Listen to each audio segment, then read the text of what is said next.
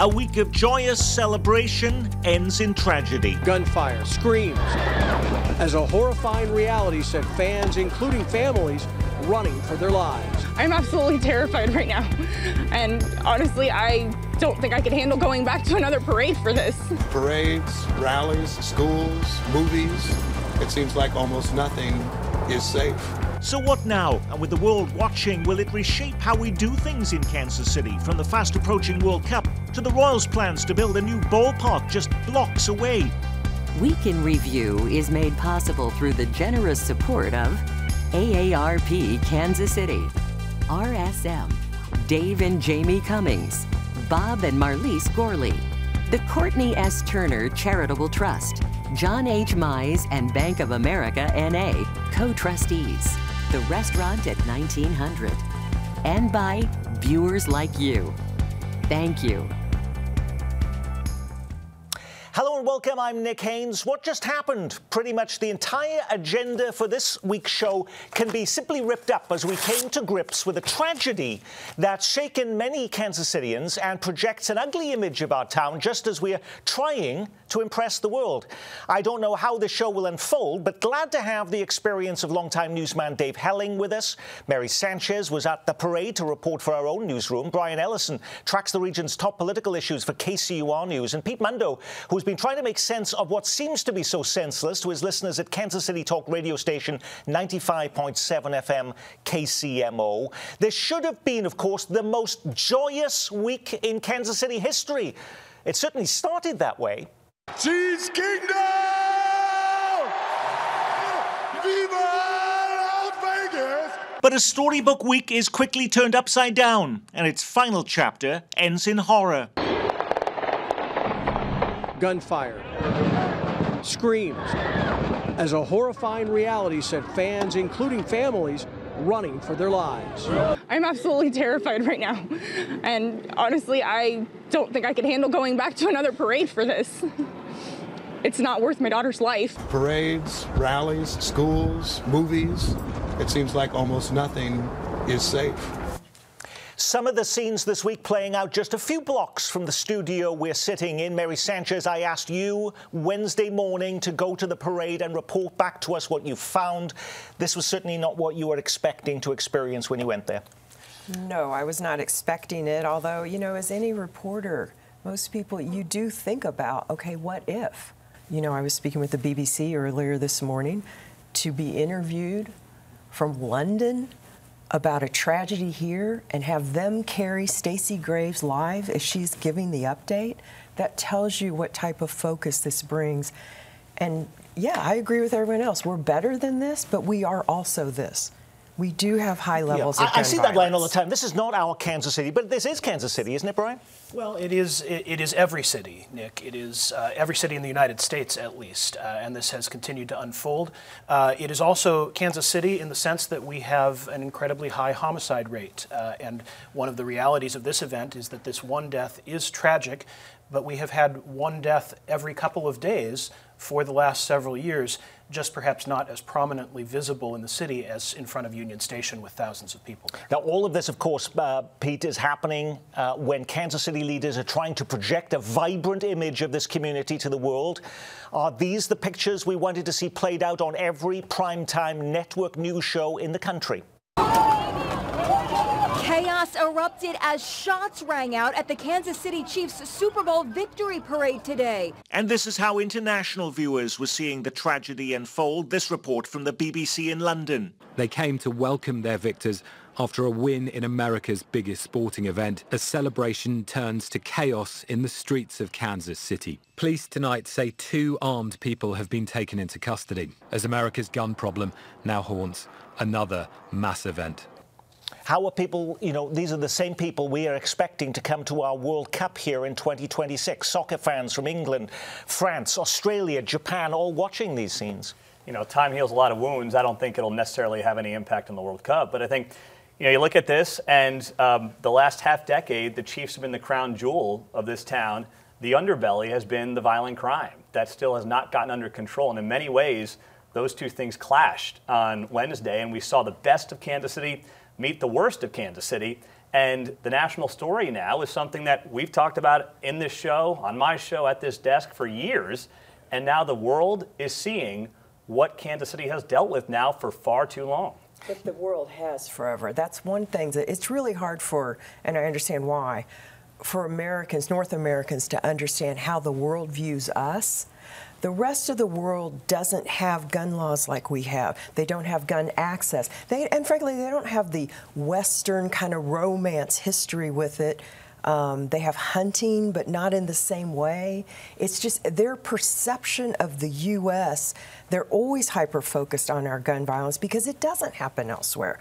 Brian, the governor of Missouri was right there on the stage, went into Union Station by his security staff right after that shooting was taking place. Many Missouri lawmakers, they had the day off. They canceled all sessions in the Missouri legislature in Jefferson City for this event. They were there with their families. Uh, will this change in any way gun policy or any other laws in the state of Missouri? Well, it doesn't seem like to, at least for, likely to, for, from at least the initial response. Representative Ashley Aune spoke on on KCUR on Thursday morning, talked about huddling uh, in fear in a restroom inside Union Station. She came out calling for uh, revisiting the, the lax gun laws, some of the most lenient in the nation that Missouri has. Uh, House Speaker Dean Plocher was asked about it in a press conference Thursday morning. He actually abruptly ended the press conference after he was asked about it a couple of times uh, and said he didn't, the, the, he wasn't going to talk about that. Uh, and uh, Ashley Aune took to Twitter just after that to call him an expletive coward. Um, that's the tone that gun, uh, gun discussion has had in the Missouri legislature for many years. It doesn't seem likely to change even with this incident. Do you see any change in gun laws in the state of Missouri as a result of this incident, Pete? And if not, what other solutions do you see happening as a result of this? I do not. Um, first off, you know, as we sit here with this conversation right now, we don't even have the information to discuss what gun law changes what took place on Wednesday. Um, people have jumped on that. I understand everything gets political far too quickly, but we don't have the facts to discuss what gun law should be on the table. It is ludicrous to go there as of this conversation right now. Um, what will happen? What could happen? I mean, I, I think you're going to see a hotly contested prosecutor's race this year in Jackson County that a lot of people are uh, pointing to as a potential thing that might at least help this on some level one of the things about this, Pete mentioned it may not have implications for the World Cup. What about events coming up? We have a St. Patrick's Parade coming up. And I have to say, here at our own station, we do our celebration at the station event on Memorial Day weekend, right at that very spot with the Kansas City Symphony at Union Station.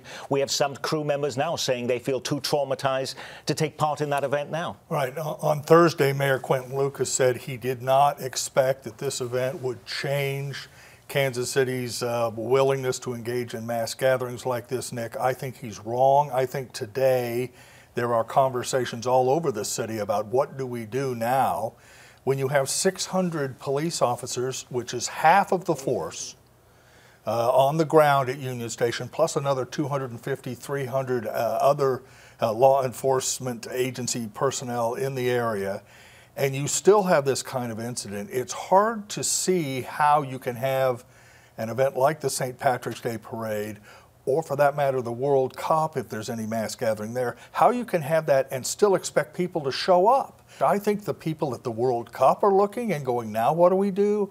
Do we alter our uh, approach again to mass gatherings or mass celebrations? Uh, we will see. I will say one other thing. I don't think that this will change a thing about Missouri's guns law, gun laws because after uh, almost two dozen kids were slaughtered in Connecticut, nothing was done. And in fact, gun laws were loosened in this state and in parts of this country. If that massacre doesn't change the approach of people to the ubiquitousness of weaponry in our country, nothing will. Nothing is going to get. There was an interesting uh, thought piece in the Kansas City Star, your former newspaper this week, about different gun laws. But it talked about another gun law in Connecticut, which has one of the strictest gun laws in the country. New Haven, Connecticut, saw a double-digit increase in homicides last year, spiking by almost 65 percent. Don't those who believe in gun rights point to those statistics that show even when there are loose gun or strict gun laws, you can still see that violent crime right. increase I- substantially. I would just, the case I've made for years, Nick, is just because laws fail sometimes doesn't mean they're not important. We don't abandon DUI laws because some people still get drunk and drive. We try to uh, tweak them to make them more effective. And that would be the case in a normal world, but guns are not normal. You know, two of the uh, suspects in this case are juveniles. How kids get a hold of that stuff is a, a, a, a scandal and a shame on our country. And uh, there is no willingness, uh, in my view, politically to actually address it. Do we also have? Yeah. I want to know literally the full story. Who were these young people? How did they get the gun? Where was it originally purchased? How many hands did it go through? And we can do that. We have that type of technology to figure all of that out. And that's where you start to see some of the solutions. It, it's massive, the impact, and we do need to grasp this moment and not just say that it's just another shooting. Oh, it's so bad that it happened in But you know, Kansas we had in 2019 the First Friday shooting. A Johnson, young Yes. Johnson County woman was killed at the First Friday's event. Very popular, hugely crowded event. Similar issue. There was a, a random gun incident. She was just part of the a bystander. Uh, what really changed as a result of that? Well, uh, nothing changed legislatively. You had city leaders calling for changes. You had some, uh, Democrats in the Missouri legislature, calling for changes, but those don't go anywhere. What I what I think is true, and where I, I agree with Pete, is that we don't know exactly what what particular policy changes would have made a difference in this particular uh, incident. I think the the real question, Nick, might be even bigger than what particular policy changes. It has to do with the American culture around guns. It has to do with the the sheer quantity of guns that we feel are necessary to keep around. It has to do with with people's hearts and whether they they are willing to put the lives of people ahead of their need to have these weapons. And I think that is something that uh, goes even beyond the policy conversation. This event didn't happen. This event didn't happen at the NFL draft. That was an enclosed area. You had to go through an app. A lot of people criticized that at the time, though, Pete, that you had to go through that. Local businesses didn't get the amount of uh, money they wanted because they had to go through approved vendors in the enclosed, gated site. But is that what it requires now for all these big public events? That you're going to have to go uh, through a fenced area with your cell phone so we can identify you before you can go in? I think we might very well see more of that in uh, not just Kansas City, but in you know American public life in general. Look at what's happened over the last generation: airports, um, schools. I mean, we know that that is uh, par for the course now. But I think we're all having this conversation, looking at this, and, and talking about yes, we have two minors who apparently possess these firearms, which already, when you look at state law and, and city ordinances, they can't have. So I bring it back to if we're going to go into the policy route, there's a broader picture federally to have, but if we're going to have the nuanced policy about Missouri, what are we adding? What are we adding in the wake of what just happened that we hope could prevent it from happening again? And it's too early to really tell. It's not about avoiding the conversation. It's just if we're going to have that, then let's have it in a meaningful, substantial way. And no one here can do that right now. No one wants a meaningful conversation about guns. We've been going through, I've been a reporter for 45 years. And this has been an issue since John F. Kennedy was shot with a rifle in 1963. Uh, No one wants to really look at why there are 400 million weapons in this country. A lot of people agree with Pete that there's no law that would stop this, as if laws stop anything from happening. Of course, sometimes laws are broken. Laws maybe have broken in this uh, situation. The question is why are we awash in dangerous weapons available easily to children? And then wonder, gee, why were they fired off at a rally for the foot, local football team? It's almost inevitable. And no one, no one in this country, Nick, in my experience, has really stopped to confront that issue and to try and prevent tragedies like this from happening. Let's look at Kansas City. Uh, there's a crime problem in Kansas City, a violent crime problem. The problem in Kansas City is really in the Jackson County part of Kansas City. It is not in Clay County. It is not in the Platte County. We have a shooting at Crown Center a month ago. Can anyone at this table name anyone who was charged in a shooting around innocent bystanders in Crown Center? I no was actually at an event very recently No when- charged. where there was a dinner conversation, and most of the people at that conversation were from Kansas City had never even heard that there was a Crown Center shooting. There you go. I mean, you have people right now who are shooting guns at Crown Center, and no one has been charged a month after the fact. Let's look at the, uh, the other implications of this because we're also in this very same week. This is happening. The um, the Royals are announcing they're building a downtown ballpark. Within blocks of this happening, uh, if you're saying that you have such a crime issue in a very certain specific area of the city, uh, what does that do, if anything, uh, to the conversation about a downtown ballpark and people's appetites to go downtown, Brian? Well, I'm not. I, I, think it's very difficult to identify one of the locations in Jackson County over others as being more prone to gun violence. Uh, I, I, mean, I think there's there's lots of implications there. I do think, though, it affects very much the conversation about the sales tax vote in April and how the the Royals and the Chiefs are going to be able to uh, sort of capitalize on the Chiefs' success uh, and enthusiasm for sports across this region when the the nation the, the region's enthusiasm had was so severely dampened and appropriately so by what happened yesterday. Does it hurt the tax election in Well, I think it has a major impact uh, in part because of what Brian is suggesting, which it really sort of you know this event.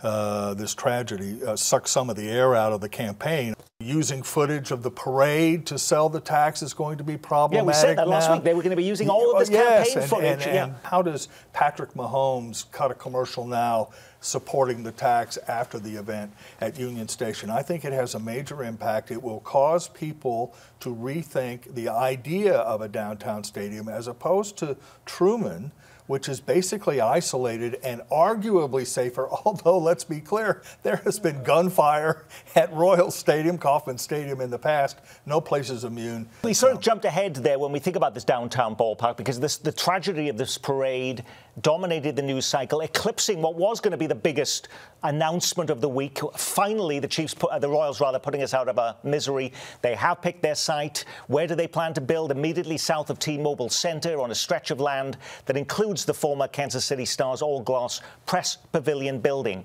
And we're happy and excited to build that new home without costing taxpayers a penny more.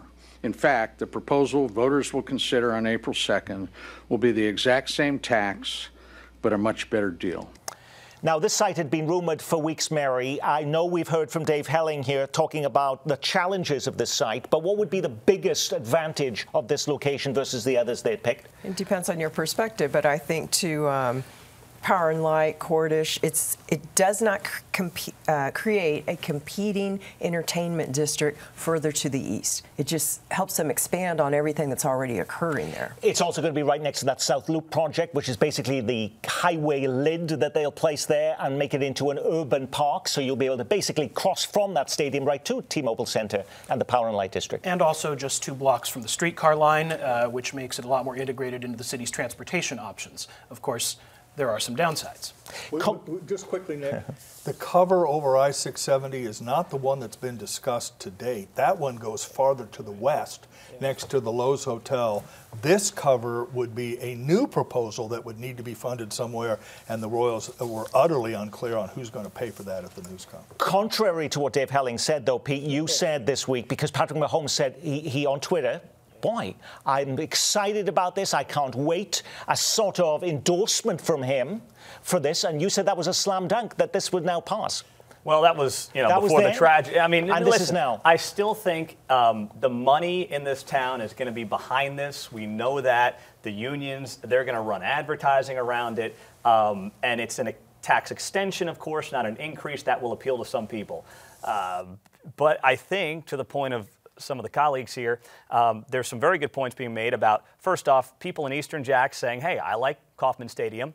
You also have people maybe in the urban core saying, I like the East Village better. And now you have the Crossroads folks. Some of them are not happy about potentially losing their coffee shops, their breweries, and eminent domain taking place, or at least sales uh, between building owners and the Royals. So, uh, in a weird way, you could potentially have progressive leaning folks downtown coming together with conservative leaning folks in the eastern part of the county to stop this thing. I'm not saying it's likely, but it's possible.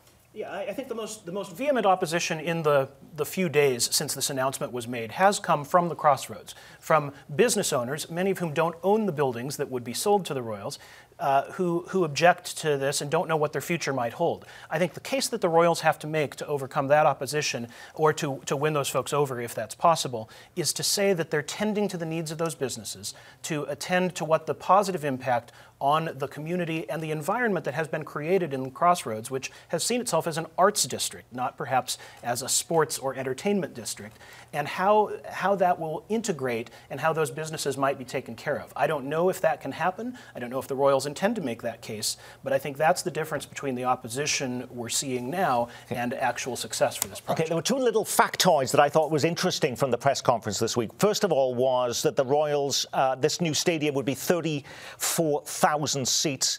I always thought, you know, this is going to be a lot smaller. This is only going to be about 4,000 seats smaller than the current stadium, so not a huge change there. And this line, the Royals would buy the property and give it to Jackson County, which would then own the stadium. What are we to think about that, well, Dave? A couple of things. First, the Royals' contribution to this project will include the purchase of those properties. They'll add up the value and say, hey, we put X amount into it.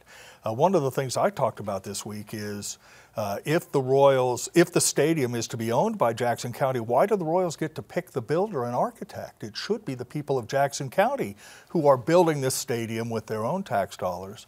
Uh, that isn't clear, and the Royals' contribution isn't clear, and the state's contribution isn't clear. Just one quick point.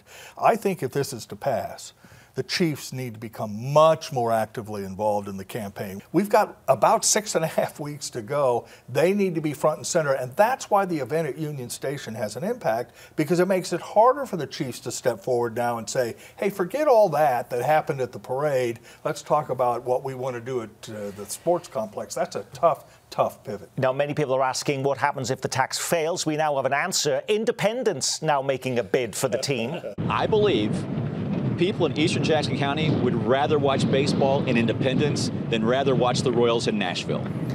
That's Independence Mayor Rory Rowland, who's promising a site uh, on or next to Independence Centre Mall, which is currently on the market. Is there any evidence, Pete, they would entertain a move to Independence? Uh, no. Um, my backyard might be a good spot too. You know, it's probably not big enough, but uh, you know, no. I, I mean, you know, it takes months to get these, you know, they got to do soil studies, they got to have architecture, you know, work done. There's just no way to start from scratch unless maybe it fails. They got to readdress it, go back next year, and try to get on the ballot again because they're not going to do it in August or November during a presidential year. But I don't see any way. So you're not seeing the Independence Mall site potentially for a new Royals ballpark No, if this vote fails in April? It's it's never it's okay to be fashionably late. It's never good to be that late to the party. Okay, we had a lot of things on our agenda this week, which we simply couldn't get to as the events so certainly changed during the course of the week. But when you put a program like this together every week, of course, you can't get to the, all of those stories grabbing the headlines. What was the big local story we missed? In a local story making international news, a Kansas City mother is charged with killing her one month old baby after placing the infant in a heated oven. She told police she mistook the oven for the child's crib.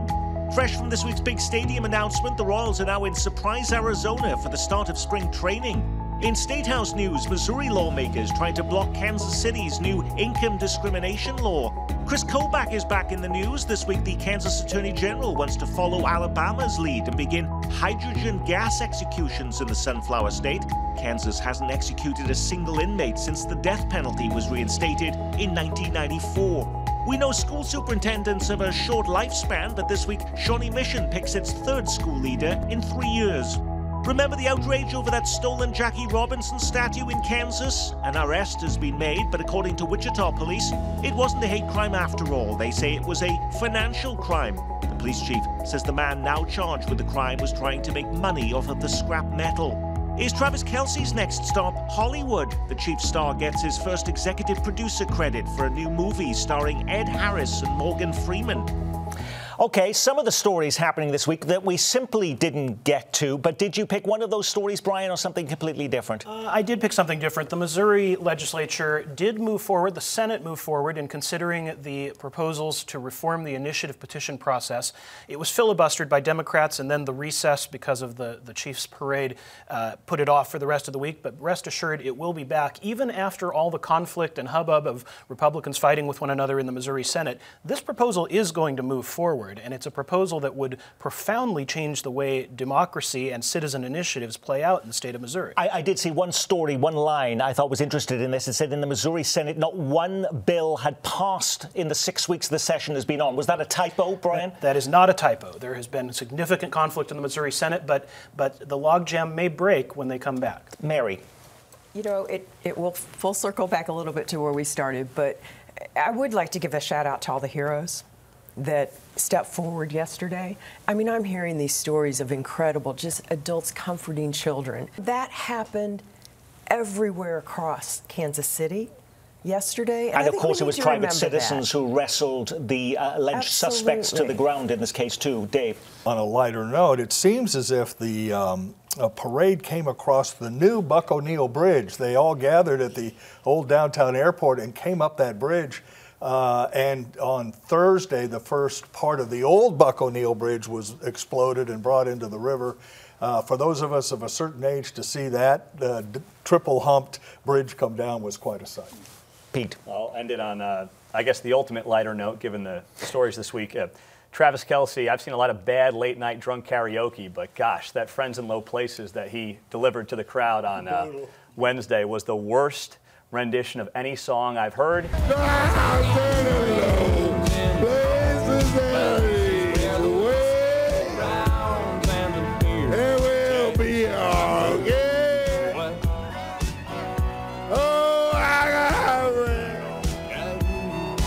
Uh, if he goes Hollywood, I would suggest he leave himself out of any singing lines.